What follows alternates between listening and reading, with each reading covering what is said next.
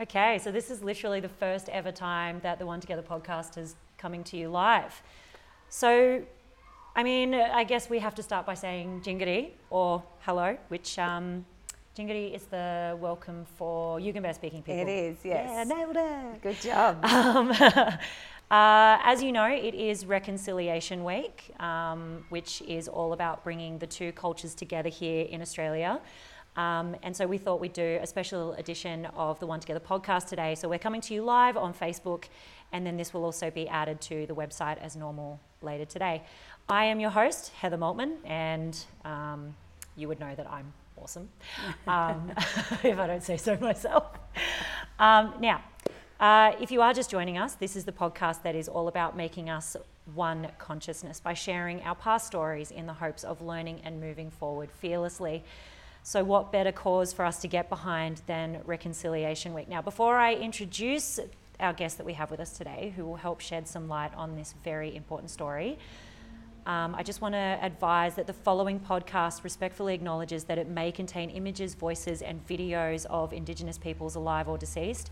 It may also contain strong references to mental health, alcohol, and due to the use of us recording live, there could be a myriad of other topics as well as some coarse language because Billy and I suck at self censoring. History would tell. yeah. It's how we deal with life. So, look, if um, you are feeling a little bit concerned at any point during this recording, please contact Lifeline on 13 11 14 or your trusted medical professional. I know I have mine. so, let's do a really wonderful welcome to country, which I really appreciate, Billy. You've actually helped me with this one. Yep. It's my favourite one. Um, today, we are at the Jellurgal Aboriginal Cultural Centre on the Gold Coast, which sits within the Yugambeh speaking people's boundaries. Their boundaries stretched all the way from the Coomera River to the north and the Tweed River to the south, and also encompassed some westerly hinterland ranges, including Mount Tamborine and Beaudesert. The Jellurgal Aboriginal Cultural Centre was the first of its kind exclusive to the Gold Coast, offering on on country guided walks, Aboriginal dance performances, welcome to countries, and they also sell and showcase some local traditional art. I have to say, what I saw out there is yeah. unreal. It's really, really good. How cool is the yes. skateboard? Lots of local art as well, which yeah. I think is well, it's the first of its kind, and artists really don't get a really good opportunity like that. So, yeah, exactly. beautiful space out there. I know, it's amazing. Um, so I'm here this afternoon with Billy Musk, who is my SG, my sister girl, my woman. Mm-hmm. Um, she is an Aboriginal woman from within this area who has worked within the Aboriginal community here on the Gold Coast for over 15 years. Mm-hmm. You freaking legend. Giving my age away a bit there. I You're started 105? when I was 10. uh, Billy currently is working as an Indigenous consultant and helping to embed Indigenous perspectives into all levels of the schooling curriculum through tailored, culturally inclusive programs.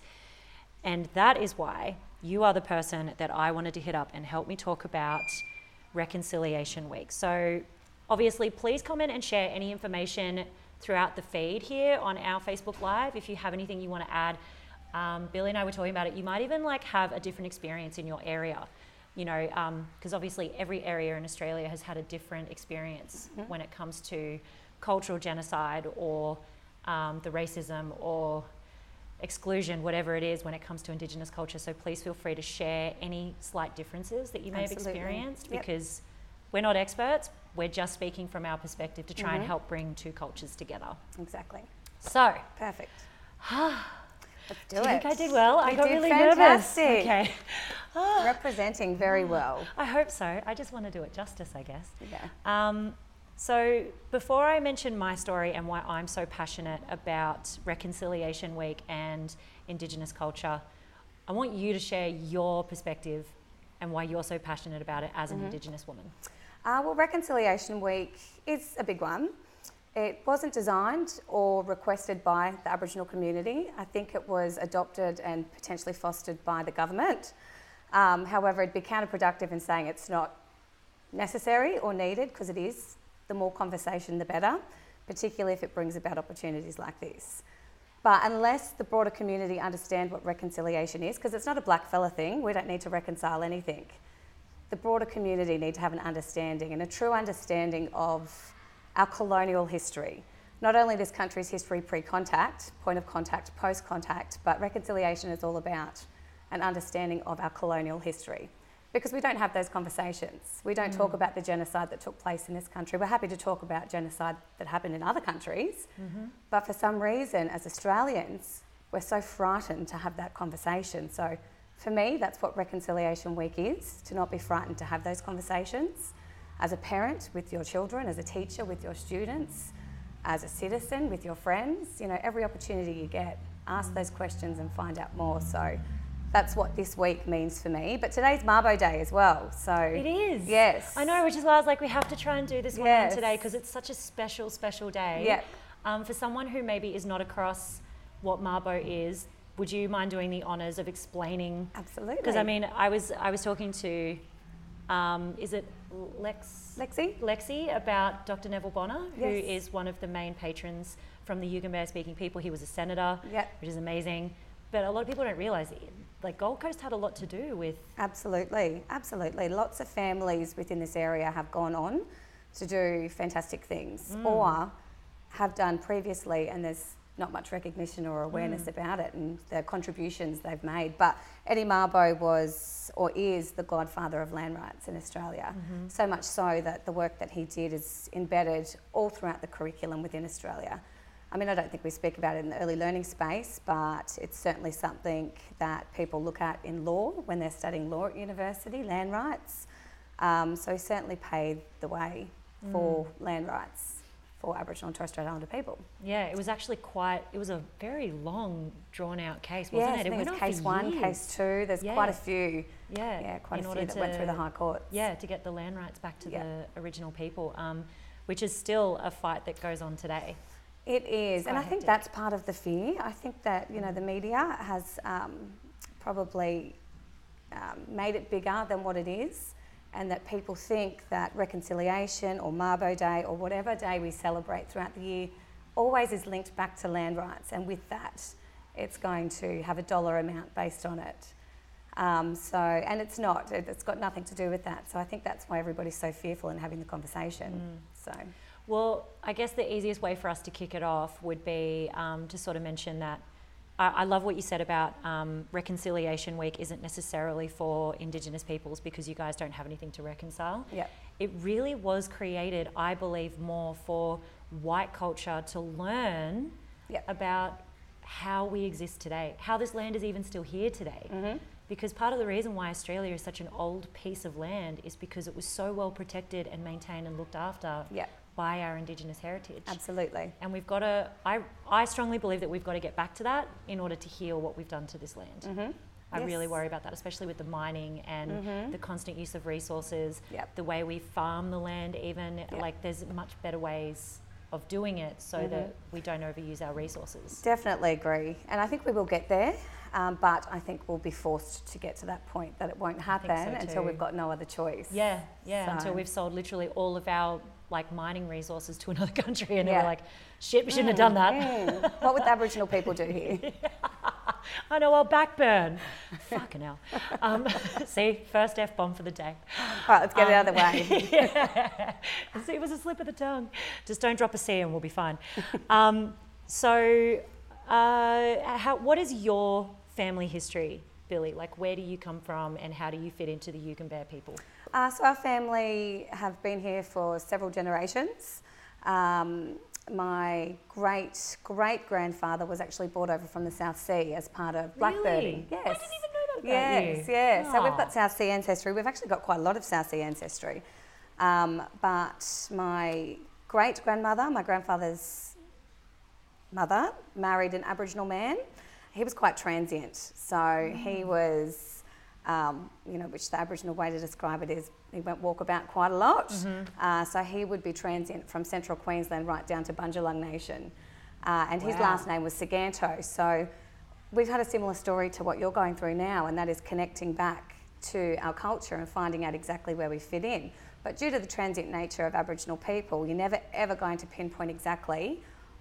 Some people may be lucky enough to be able to, um, but to be able to find out exactly where you come from is quite a challenging process. And, you know, we've been on that journey for quite a few years So we can say we've got cultural connections to Central Queensland, cultural connections to uh, Northern New South Wales, and cultural connections to the Gold Coast. So our family's married in tr- two traditional landowners on the Gold Coast. Um, so we've also got TO connections through marriage on the Gold Coast. Yeah. Wow. Yes. So technically, if I was ever to find out about my um, heritage, you and I could potentially be related, like actual sisters. We actually probably are. My mum said, "Don't ever date What? an Aboriginal man because chances are you'll be married. Uh, you'll be related to him." So I yes. think Matt and I might have to break up. Shit. Oh, he's a Don't look too far so- then. as long as we're like brother and sister, like tenth removed, Yes. Yeah, you'll be might fine. be alright. I reckon. What do you reckon? Yeah. I'd give it a crack. Too late now, anyway. Um, so I guess I should probably explain my history then now. So um, a number of years ago, I went on the hunt to find out why my mother's mental illness was so severe. And in doing that, I found out about all of her family up near Toowoomba area, Yep. um, which I found out recently. Toowoomba means swamp. That's a bit of fun. Well, that makes sense. It does, doesn't it? Mm. Um, so all of my family on my mother's side is all up near Gatton, Laidley, sort of. That's central Brisbane, isn't it? Like, is that like in? Oh, geez. I know it's Murri people. I've been Yeah. told that's Murri. Yeah, yeah. Well, all of Queensland, we're all Murris if you're in Queensland. Ah, Yep. okay. New South Wales, Kooris. Right. Okay. That's where the Koori word comes from. Okay. I'm trying to like. w- It, there's so much to learn. Yes. It blows my mind. Oh, well, there's 50,000 plus years worth of culture to learn. As I always say, as an Aboriginal woman, I'll continue to learn how to be an Aboriginal woman till the day I die. Yeah, right. Yeah. Uh, well, it looks like I might be on the same path then. Yeah. So, on my mother's side, my mother's father, um, I'm finding it hard to get information on his ancestry because his ancestry is potentially Indigenous, but because he was um, had uh, alcoholism and was very abusive, no one really talks about him. So Right. he's just like sort of pushed to the side. Um, and then my great great great grandmother, she was born out of wedlock. hmm My Which would have been very taboo uh-huh, in those days. correct. hmm My fourth great grandmother, she was hanging out, Nice. stooping, a lovely young man who went away to war and died. Right. That's the story. hmm But I can't get any information on him at all. He's not on the birth certificate. Yeah. He, they were never married, so. And are you thinking just- he may have potentially been? Yeah. Well, um, the story goes most of our uh, veterans had to deny their Aboriginal ancestry in order to be accepted into the armed forces to begin with. Right. So if you did search him from that perspective, I dare say they'd have no records in relation to him being Aboriginal or not, because they weren't accepted if they said they were around the time of World War One and World War Two. So do you know what's really frustrating is I just started launching a search into trying to find a name of a man from the Laidley Gatton area and all the guys that would have gone into the armed services in Yeah. those in that sort of time frame. Yep. So I might uh, Well, you know, you never know. You might get, you might find something, gosh. but in relation to records, um, I can't imagine that the records kept would be that he identified as Aboriginal. However, his mates that he served with might know. yeah right. Yeah. But then trying to find a mate that would actually be able to link it back and Yeah. be comfortable talking. And this is the other thing, like yes. no one in my family side wants to talk about even the possibility. They're like, Yeah. no, no, Yeah. no. Well, people did such a No. good job of covering it up for so many years. Mm. Why would they want to undo the hard work by, you know, telling the truth about it? Yeah. Well, the scary thing is, um, Lexi was just explaining to me then that there was actually an organisation um, back then that would come around and check if anyone was either considered half caste, um, even a, a full Indigenous, um, so that they could uh, remove the child from that family. Yeah. Um, and they would be raised in a in a white environment so that they could be civilized, Yeah. like raised as a civilized person Mhm. which is why she reckons she was like, well, that could be part of the reason why your family covered it up for so long is because they knew that if they didn't, the children would be removed from the home. Absolutely. Absolutely. And if they did, I wouldn't exist today. exactly. I wouldn't even be here Yep. potentially. So Yep. that's why. I know, so that's a tough one. It's a tough one to try and come to terms with. Like it's obviously done with good intent and you understand why, Yeah. um, but then trying to pick up the pieces afterwards become particularly difficult. Mm. And if you can't connect to your culture, uh, whether it's through lack of information available or turning your back on your culture, like a lot of our youth do, um, And I think it's an age thing. You know, even myself, when I was a bit younger, I was like, oh, yeah, I'm Aboriginal, that's great. Wasn't until I got a bit older that I realised how special that that was. Yeah. But if there's that continual denial of that culture, then there's it's a piece of you missing. You know, so it's I sometimes wonder if the reason why there is such a harsh rejection from um, young Indigenous kids is because society has just pushed it upon us that it's bad to be Indigenous, Yep. or somehow it's weak, or somehow it's trying to rot a system. Like, Yes, oh, yeah. you just want the handouts, or Yeah.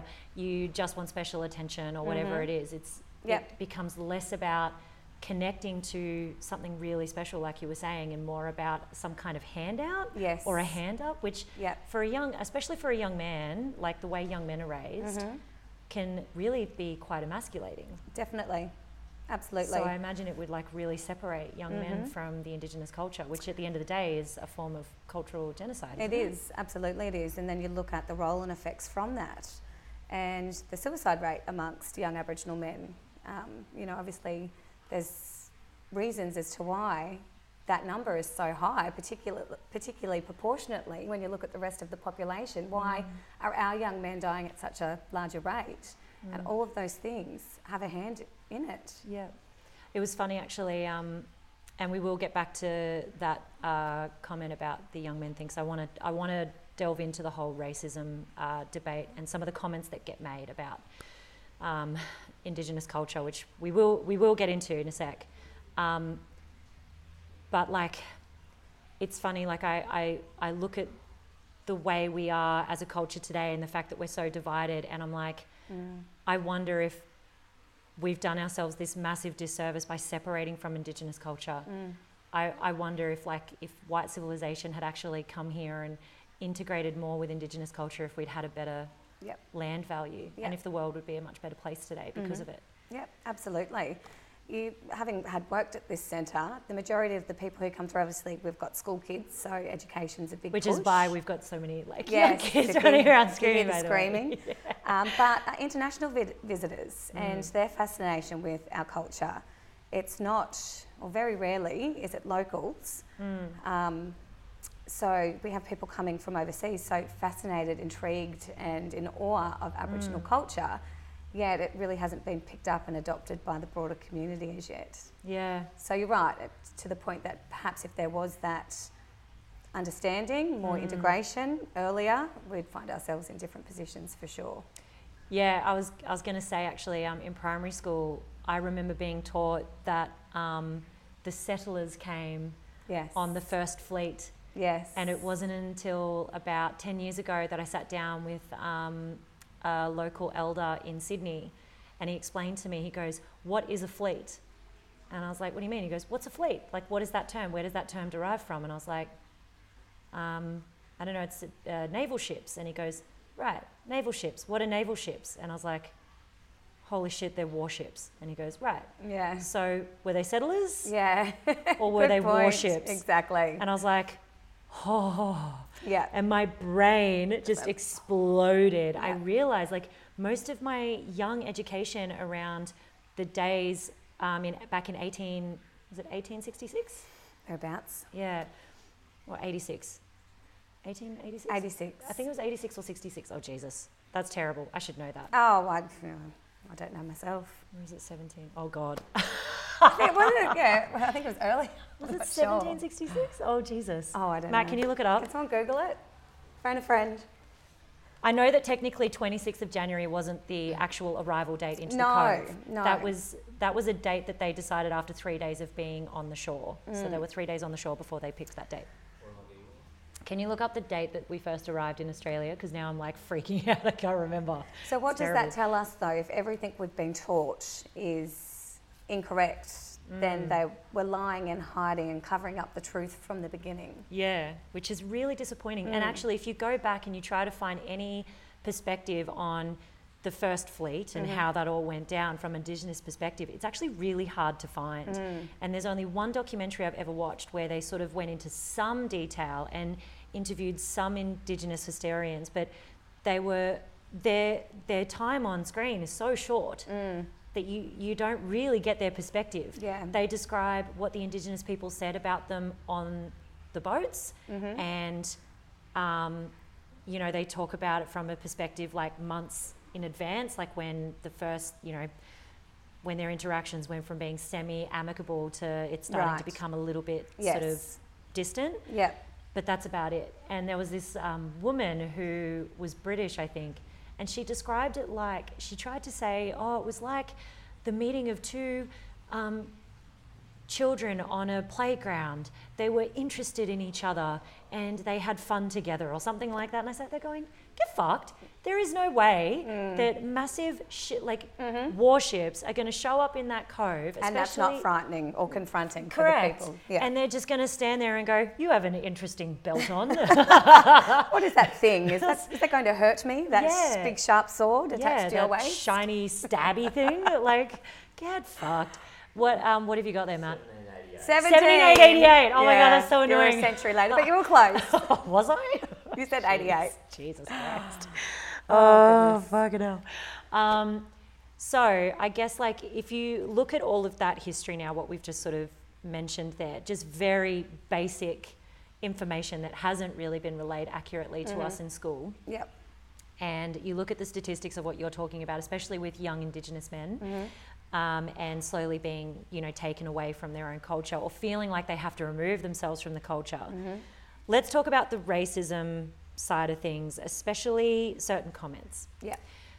because I feel like there are some comments that I've heard, even made to you in the time that we've been friends. Mm-hmm. Um, that people love to make to me because they think it's safe because of the color of my skin Right. uh, that I sit there and it just blows my mind. So let's use some of these comments now to try and help white culture understand why they need to get behind Reconciliation Week and learn more about our Indigenous culture. Yeah. We said sorry. Yes. Get over it. Yeah. Yes. Get over it. We said sorry. Mm. How how can we help our white culture here in Australia understand that that is not enough? Uh, From look, your perspective. The lead up to the apology and the day of the apology was exciting, emotional, um, traumatic, and promising for the future. However, it ended there. It stopped right there, and it was assumed that by saying sorry was okay. And I teach my children that unless you mean it and don't repeat the behaviour, then it means nothing. Save your breath. It actually is insulting and infuriating if you continue to apologise and then do the same thing again and again. God, I say that to people all the time. Yes, yes, save it. Um, so, and look, I'm not saying that it's holistic or it's the entire country because it's certainly not. Um, but if we are talking about those individual comments that, you know, probably get most attention on Facebook around these times of year, especially around Australia Day, Yeah. um, Which we will get to. then you know it's it's it has to be a united front. However, it's going to take a long time. So one person at a time needs to understand that those comments are not okay. Yeah. That we said sorry. That should be enough. Get over it. Yeah. Um, you need to know what you're saying sorry for. Yeah. And you also need to know why that sorry is important and how how to actually help make it matter. Because there's no point in just apologising and then going, cool, okay, so we said sorry. Um, we've definitely put some schemes in place to actually help young Indigenous people. Yep. Um, so they've got money now, Yep. and um, some of them have housing. Okay, cool. Uh, oh, and um, even though women are still being raped and murdered in the Northern Territory, and there's still a lot of p- police brutality, and I mean, I think it was just three weeks ago, a friend of mine was in Brisbane at a train station. She is very much Indigenous, like she's got the very dark skin. She was just standing there with her handbag Yep. at the platform waiting for a train and police turned around and said that they wanted to check her bag Mm. and she asked them why and they intimidated her and she was like that's fine just check my Yeah. bag it's all good gave Mm-hmm. them the bag and they emptied her bag out on the platform Yep. tipped it upside down and then went okay no worries and gave her bag to her and walked Mm-hmm. away i can tell you in my 33 years on this earth i have never had a police officer turn my bag upside down Yeah. on a train platform before Yep, there you go.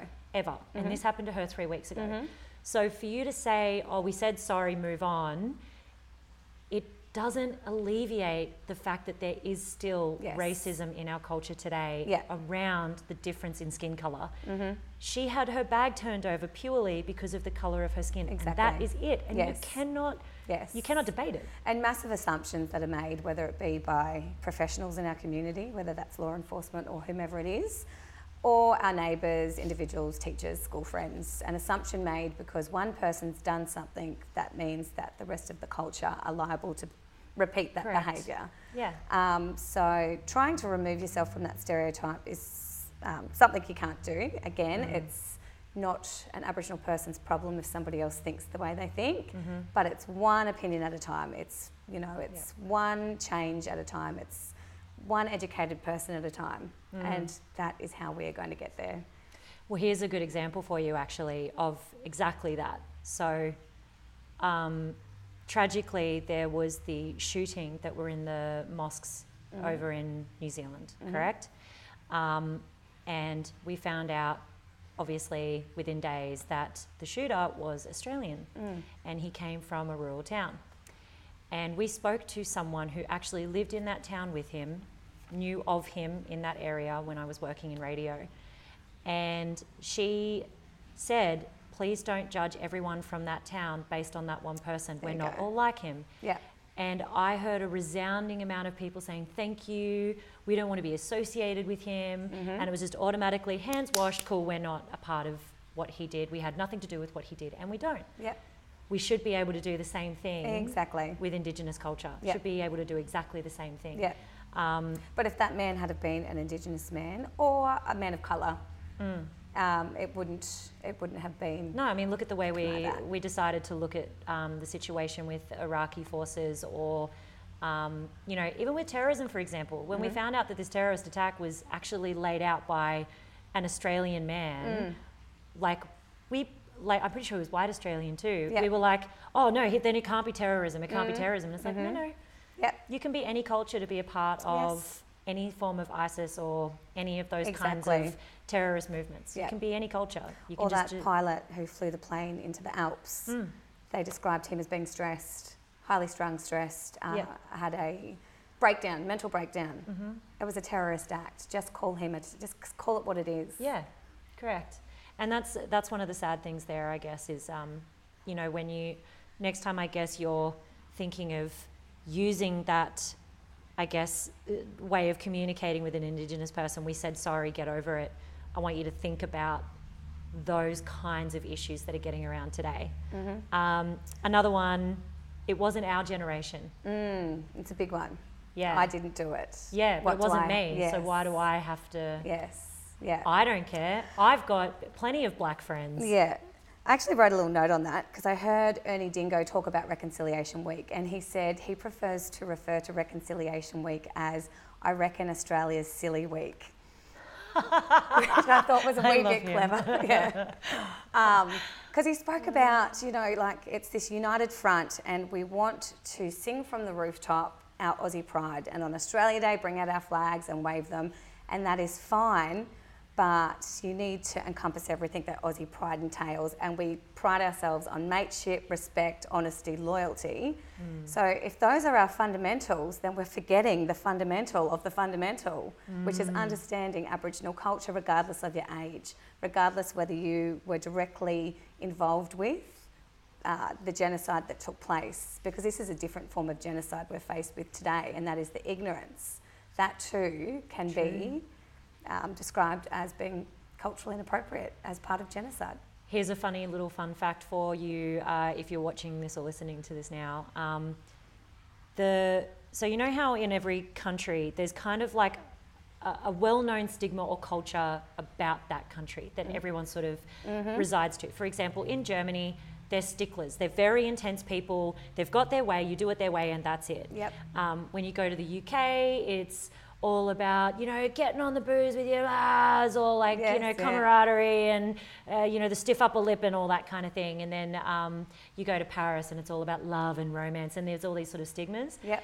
Um, in America, it's all about pride and you know patriarchy and all that sort of stuff. And then you come to Australia, and there's this kind of laid back, she'll be right attitude. a lot of people don't realize that that actually comes from our Indigenous culture. Mm-hmm. The laid back, she'll be right attitude actually comes from the nomadic kind of style of living that is Indigenous culture. And we Mm-hmm. Don't even know that yes, about ourselves. yes, good call. Thank you. Very good call. it's actually something called uh, Dadirri, which comes from Northern Territory, and I think it's, and I hope I don't mispronounce this, but the uh, people in the Northern Territory, and it means learning through listening. Um, Right. and learning to wait and not to hurry things up and to follow the seasons and Jada Mother Earth will put you in good stead. And that's I think where that original there's no need to hurry, everything will fall into place if you're Yeah. doing the right thing.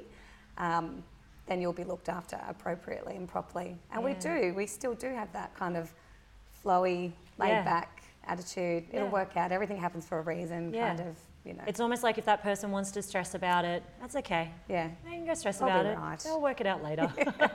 I'll be here when they've sorted their shit out. Yes, And- or and even on the Gold Coast, Heather, people come to Jellurgal and walk around the mountain, and Mm. everybody's connected. Everybody feels that feeling, Mm. and that's not a coincidence. It's because this is a spiritual place. You know, this was Oh, a yeah. meeting place pre-contact. Actually, do you want to tell the story of Burleigh, like the actual Dreamtime I- story? Yes, can right. Yes, I can.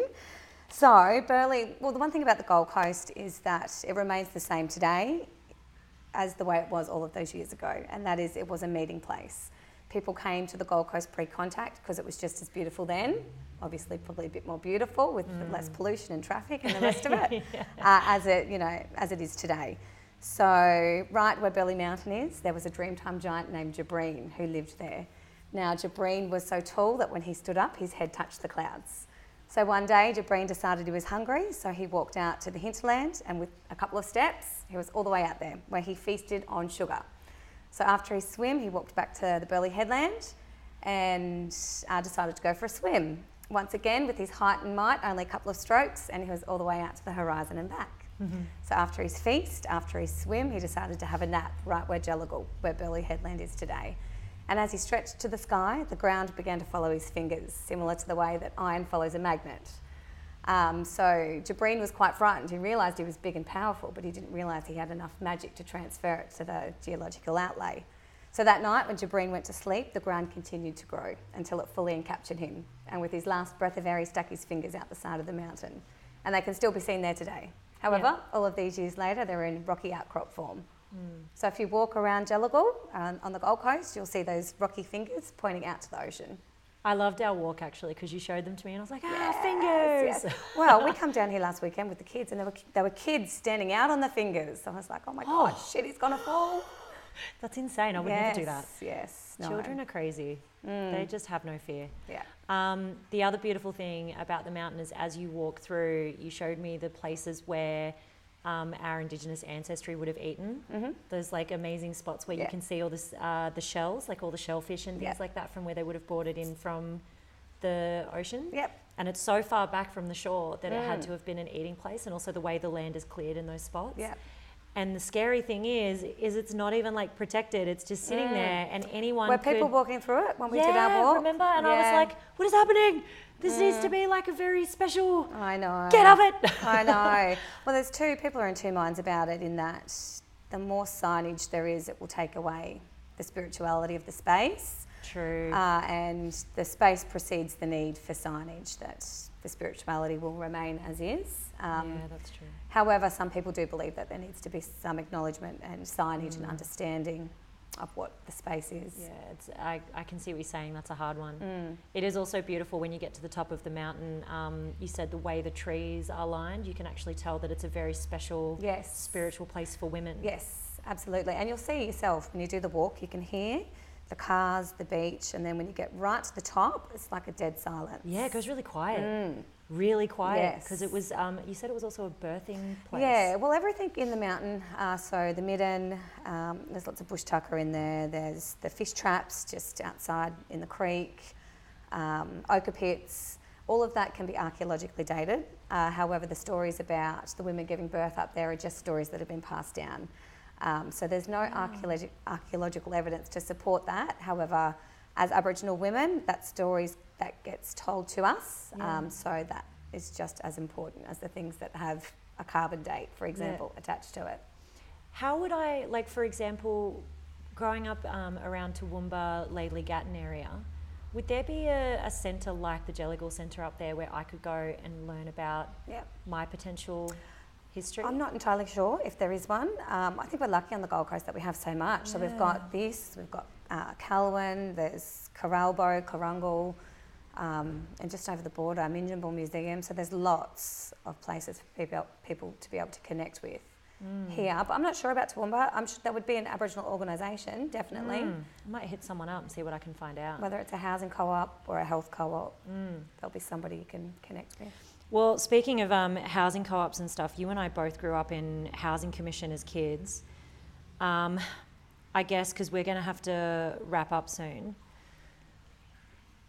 My, I feel like my experience of housing commission might have been slightly different to yourself. Like even though there is, you know, obviously that potential for family members in my in my genealogy that were Indigenous, because my skin looks to be white growing up in housing commission it was a very different experience for us i think Mm-hmm. what was it like being a young indigenous kid growing up in housing commission Mm. You know, my mum was always and still is a very grateful, positive person. Mm. There's been lots of things happen uh, to our family and within our family over the years that would be enough to break anybody. Uh, however, it didn't her. So the fact that she was offered housing at that rate meant that she could stay there regardless of where my dad went. Uh, and she could raise us kids. So, as a single mum, she got me all around Australia twice with my sport um, through hard work, fundraisers, and whatever it took. So we were never really exposed to the bad side of things in relation to that. However, mum does tell a story about what it was like for her growing up. So she went to a school on the Gold Coast, and I probably shouldn't name it. Um, and um, mum's probably similar colour to me, of paler orientation, but her cousins are black as the ace of spades Yep. and they all went to this school together and they all had the same last name, Santo. And so when it was my mum's turn to go to school, the principal said to her, Are you a C, like the black ones, or are the new uh, white breeds of Santos nicer? On her first day of high school. So that's what it was like for my mum growing up on the Gold Coast, identifying with her culture. Um, for me, however, much different, much different. You know, there was not, I think because we were raised so proud and so happy that if anything was ever said, it kind of went over my head. Mm. Me personally, individually, anyway. yeah I remember at my athletics carnival over the loudspeaker because I'd become screaming down the 100 metre track. And the announcer yelled out, Here comes the little Aboriginal girl, Billie Edwards. and I was like, Yes. that's me And I remember one of my teachers coming up to me after and saying, "Oh, he shouldn't have said that. That might that may have been embarrassing for you." And she said that with good intent, but you know, I was like, "Oh my god, love it." yeah. You know, it didn't. didn't bother you No, not at all. yeah Whereas with mum, it was different because Yeah. obviously racism was much thicker yeah and harder to escape then, and more acceptable for a school principal to ask if you're a. i mean wow Mm, just wow is all i can say Mm. to that but at the same time it's kind of reassuring to hear that like through the generations it has gotten better mhm. that's really nice to hear Yes. Because and then it's I not see now with my kids at school, I stand up on their assembly and do acknowledgements and information sessions, and Mm. so every generation, it's it's definitely slowly getting better Yeah. that's really reassuring and Yeah. exciting which is how we're even able to do these in the first place exactly. um, yeah i guess my experience of housing commission was just white trash Mm, right, right. it was just like Yeah, next level like drug use and swearing and you know adult abuse and Mm. just you name it we pretty much experienced it like we had you were in a high density area too, Yeah. weren't you? yeah we were eagleby Yeah. we were like logan area Yeah. um, we had a neighbor at one point who i'm pretty sure he was dealing drugs of some description Yeah. um, but there was a night where i was sleeping in the front room and all of a sudden there was this massive bang and our glass windows shook but Oh. they were shitty glass so I'm not surprised. Mm, um, and all of a sudden everything just felt really hot. Right. and we ran outside because we thought the house was on fire and when we ran out we realized that the car in the front yard had exploded and there were just bits of car everywhere. It was in the tree it was in the front yard part of the fence had blown over from it. So obviously some These, these are the stories growing up in housing commission. yeah these are the houso stories yeah, no, we had a lot of those too. A lot of young deaths and Yeah. drug overdoses. Oh yeah, they were really suicides well. and yeah. yeah. It's just, um, I guess it's one of those things where the reason I wanted to bring up the Housing Commission side of things is because um, I feel like there's this shitty racist comment of, oh, you know, Indigenous kids growing up in Housing Commission, they're just rat bags, they're always trying to cause trouble. yeah. You know, um, they start out in Housing Commission because they don't give a shit and they just want to Well, look at you and I, dole. sister girl, housing commission, and look at where we are today. So Exactly. clearly, there's no. there's no polarity there's no difference like Yeah. we you know we both we both came from the same background and we've both had to work our asses off to get through it so the only difference is the racism from the perspective of the outside Exactly. so if you can find a way to change your perspective on how indigenous kids are raised in housing commission Mm-hmm. And how white kids are raised in housing commission you'll see that there's actually no difference Yep. it's the same Exactly. thing Mhm. um, and then I guess the other thing I want to point out is, uh, you know, seeing as we're going down the route of talking about like the positive stuff that's been going on, some of the amazing things that are going on in Queensland is Screen Queensland has amazing initiatives to try and help get Indigenous people into the workforce. Dreamworld is doing the same thing. They've got an amazing thing happening there as well. Yep. Obviously, Centre is doing lots of stuff to try and help integrate the culture back into our next generation by teaching kids about it and all that kind of stuff. Um, there's kind of this really horrible oh, apply to the government as being indigenous and you get a handout and everything else. And i feel like i want to answer this one before i throw it to you but um, you know people feel like there's this handout given to indigenous people that isn't given to white culture so you should just get over it and be happy with what's sort of happening and all that sort of stuff and i would like to point out that in my time living here on the gold coast again because i left for 12 years in my two and a half to three years being back here, I can honestly say it was a rarity to see an Indigenous person in any of my workforces. Mm. There you go. I saw multiculturalism everywhere. I saw Japanese people, Chinese people, Korean people. I saw Americans. I saw British. I saw a number of um, Iranians. I saw, geez, I saw uh, Indian people. Um, I have never once had an Uber driver be Indigenous ever. Mm-hmm, Um, I don't think I worked with any Indigenous people at the radio station, but I can't remember. I don't think I did. Yep. Um, the only time I worked or really knew anything about Indigenous people was when we did the phoner that day on Australia Day and you and Mhm. I met. Yep. And then I found the Indigenous people. So my question to you is this Where the hell are all our Indigenous people? On the Gold Coast? yeah, where are you? Well, well, we are a very segregated but um, whole inclusive community. And I say that because we um, are all at opposite ends and scattered in our individual family groups. Mm. We certainly come together to celebrate important weeks like um, Reconciliation Week. There was a big event that was held here this morning. yeah. And events are happening all around the Gold Coast all of the time.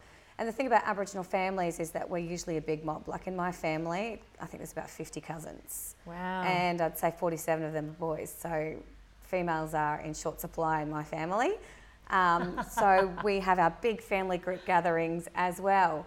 And it's similar to what it was pre contact. You know, there's so many areas of the Gold Coast that can be utilised beach, hinterland, north, south, or, or whatever, wherever it may be. And that's kind of where we continue to reside today. My family grew up in Southport 100 years ago, and we're still all in that area today.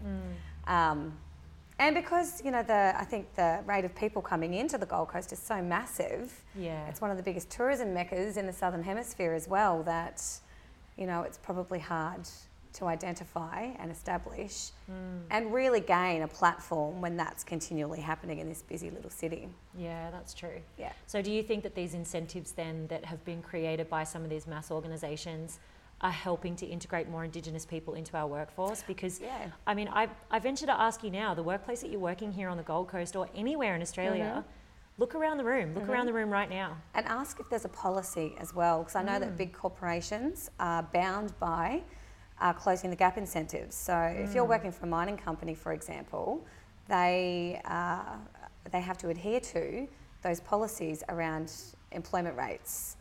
Um, they have to ensure that there's a percentage of Indigenous people being employed and trained in that area.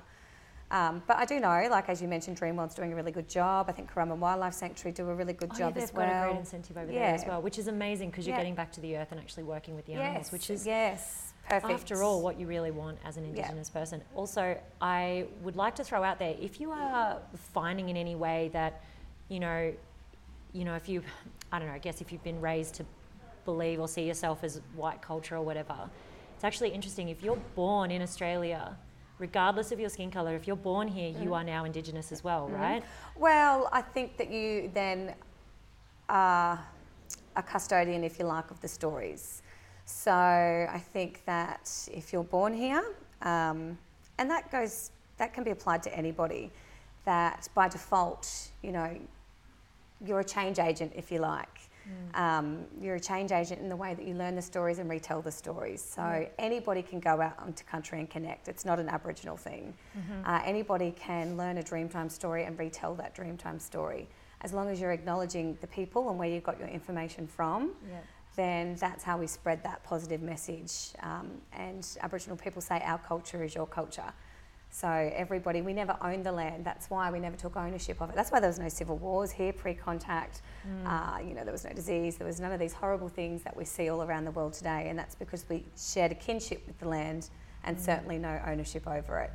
Um, so yeah, so when it comes to our culture, we believe it's everybody's culture to share in, and it's everybody's job. Reconciliation is everybody's business Yeah. uh, and also preve- preserving this land. It's everybody's Yeah. business. I think we may have to do another episode together at some point later this year to really go into detail about more information on what happened with First Settlement and with the First Fleet. Yep. Because I don't know, I feel like maybe we could do a special edition for Australia Day next oh, year. Oh, let's do it. Yeah, because we didn't really get time to sort of cover off on that topic. Yep. And you and I are very passionate about It's Australia always Day. It's a tough time, Australia is, Day, it is. the oh, and I don't want to. Yeah, I don't. I want to choose my words wisely. Um, the people with strong opinions about the date change, Mm. uh, who are opposed to a date change, come out in force Yeah. around that time of year. Yeah. And there's, yeah, sometimes the message can get really mixed into other topics that have nothing to do with the You've date. got to rise above it. Yeah, it's it's a really hard one, and um, I would really love to be able to share because the day that you and I spoke two years ago, and you told me your thoughts on Australia Day. Yeah. Oh man, you opened me up to a whole new perspective that I just hadn't even thought of. That just made me really sad. Well, from my perspective, when I do share that information with people and it's heard and it has a positive impact, that's all I can ask for as an Aboriginal woman. So I know you're grateful for the information I shared, but I'm equally grateful that the information was received. Yeah, definitely. Um, do you feel like there's anything else that we need to cover off on today? I'm trying to think of anything else that we could have We could possibly talk over. all Oh my day. gosh, I know, right? and there's still, and that's the thing. Like, there's so much information to go over to try and help bring the two cultures together. Yeah. And I really feel like you know, there's this misconception that Indigenous people don't want to um, bring white culture into their space. No. It's actually the other way around. Yes, yes. It's like you guys are waiting there with open arms, going, "Hey, Yeah, exactly. let's hug this shit out." and Absolutely. and I just, it's probably because there was so much advertising and so much media drummed into our heads that Yes. you know this us and do with it. them Yep. kind of perspective Yep. that made us made you know white culture go, "Oh, well, they don't want us around. They don't want us to learn, so fuck them. We won't even get Mm. Oh, involved look, then." absolutely. I think it was, not it was around the time of Lang Hancock as well, and when mining become a really big Mm. uh, priority for Australians and economic interests grew. um, Yeah. That the divide really started to take shape, and you know, you had people in places of power all over our television screens saying, um, you know, I don't mind if those full blood Aborigines get a handout, but it's those half castes, you know, they're nearly white. They're as white as you and me, and that's not fair. And what we know now is it's not about the colour of your skin. And I think this is the point you were trying to make before it's your connection to the country. yeah, And if you're connected to your country, then there's no time for hate, racism, No. misinformed information. Yeah. Um, Then that's really the fundamental of who we are. It's funny actually that you that you say that because it's um you just reminded me about mentioning like there was a long time there where I felt really alone and really lost because I wasn't connected to Yep. our culture here as an Australian Mm-hmm. I don't know nation like I just I felt like this whole like Australian pride thing wasn't enough for me. I was like, Yeah. yeah, cool. There's a flag and a song that I really don't seem to connect to. That Yeah. fucking anthem, man, it sucks. and it's like, it just, it's so shit. Can we surely can do better. I can't know, we? right? Well, do you know there was actually a vote on what we were going to choose, and that's what we voted for? Shoot me in the face. Yeah. Fucking terrible. No. Not literally. Don't actually do that. We could do something that reflects us as a country. Yeah, just- so much better. Like even waltzing Matilda I, is I, better. I'd definitely rather Mate. that. Come on. Yeah. Bring it out. Give me a it. fucking swag and call it a day. um, look, as we said, we could uh, literally continue to speak all day on this topic. Uh, and if you are going to go back and listen, enjoy the moment where we can't remember what year it was that we arrived. Wasn't our finest moment. Little bit of street cred gone there. Never mind. Shit happens. Um, as you know, this is the One Together podcast. If you'd like more information on what we have actually discussed here today, or you want to contact Billie, you can actually do that. So her email address is billiemusk at outlook.com. So that's B I L L I E. Um, her Facebook is Billie Musk Indigenous Consultancy. So if you have any questions about some of the topics that we talked about today, or we didn't elaborate enough on something, or maybe there was a question that I didn't ask Billie, you can always head to her Facebook page and maybe get in contact with her that way. Yeah. You're a very informative human being. Happy She's also on Instagram, Billie Musk, B I L L I E. And in case M U S K, I mean, it's straightforward. um, if you would like to book Billie for any talks with uh, your schools or anything like that, her contact number is 0421 973 528. We will share all of that as well. A massive thank you to the Jellurgal Centre here on the Gold Coast. If you'd like to get in contact with them, it's info at jellurgal.com.au. That is spelled J E L L U R G A L. Or they're also on Instagram, which is just at J E L L U R G A L, Jellurgal. That's it. Um, and as always, you can reach out to us because we always want to hear from you. So we'll share all of this on my Facebook page, which will be Heather Maltman, and on Instagram, Heather underscore Maltman. I put an underscore in there because I just felt really like Yeah. flamboyant that day. Mm. oh, fuck it. Add look, something a bit it's like a extra. space, but it's not really there. I'm going to stop doing that now. deadly. Yeah, it's deadly. Thank you. Oh, I'm such, such a badass semi-indigenous woman. Um, you can also shoot us an email, one together podcast at gmail.com. And yeah, I just, I really hope that we did justice today for Me too. Reconciliation Week. Yes, me too. the last and for all of the, well, obviously, you can't speak for all Aboriginal people, and that's the one thing and disclaimer, if you like, that I do say. But my goal and my purpose of my journey is to raise awareness and Mm. to bring pride to my people. Yeah. And I hope that I can add to that in You some way. certainly well. do. I really hope I can. This Yeah. platform, it's fantastic. Um, before I sign out, I'd also like to point out um, some of you may be thinking just get the blood test and that way you can find out. Not enough Indigenous people have done a blood test in order to find out their genealogy, so it actually doesn't necessarily work. Some people can be black as ace of spades and go in and, And get the blood test. Yeah, it doesn't show up. So yeah, it uh, it's not really conclusive. Just in case you were wondering if that was a way to, to find However, Link Up is an organisation. Yes, um, Link Up is amazing. yes, Yes. yes. I have uh, hit those guys up. They've Yeah. been very helpful. Yeah. They're awesome. Um, as always, this is the One Together podcast reminding you that one is, in fact, not the loneliest number. I'm Heather Maltman. I'm fucking awesome. Billie's fucking awesome. And you're fucking awesome. so we didn't get enough F words in, so I thought I'd chuck them I don't think I now. said one. Oh, damn it. Next time. so I've got the potty mouth. Son of a bitch.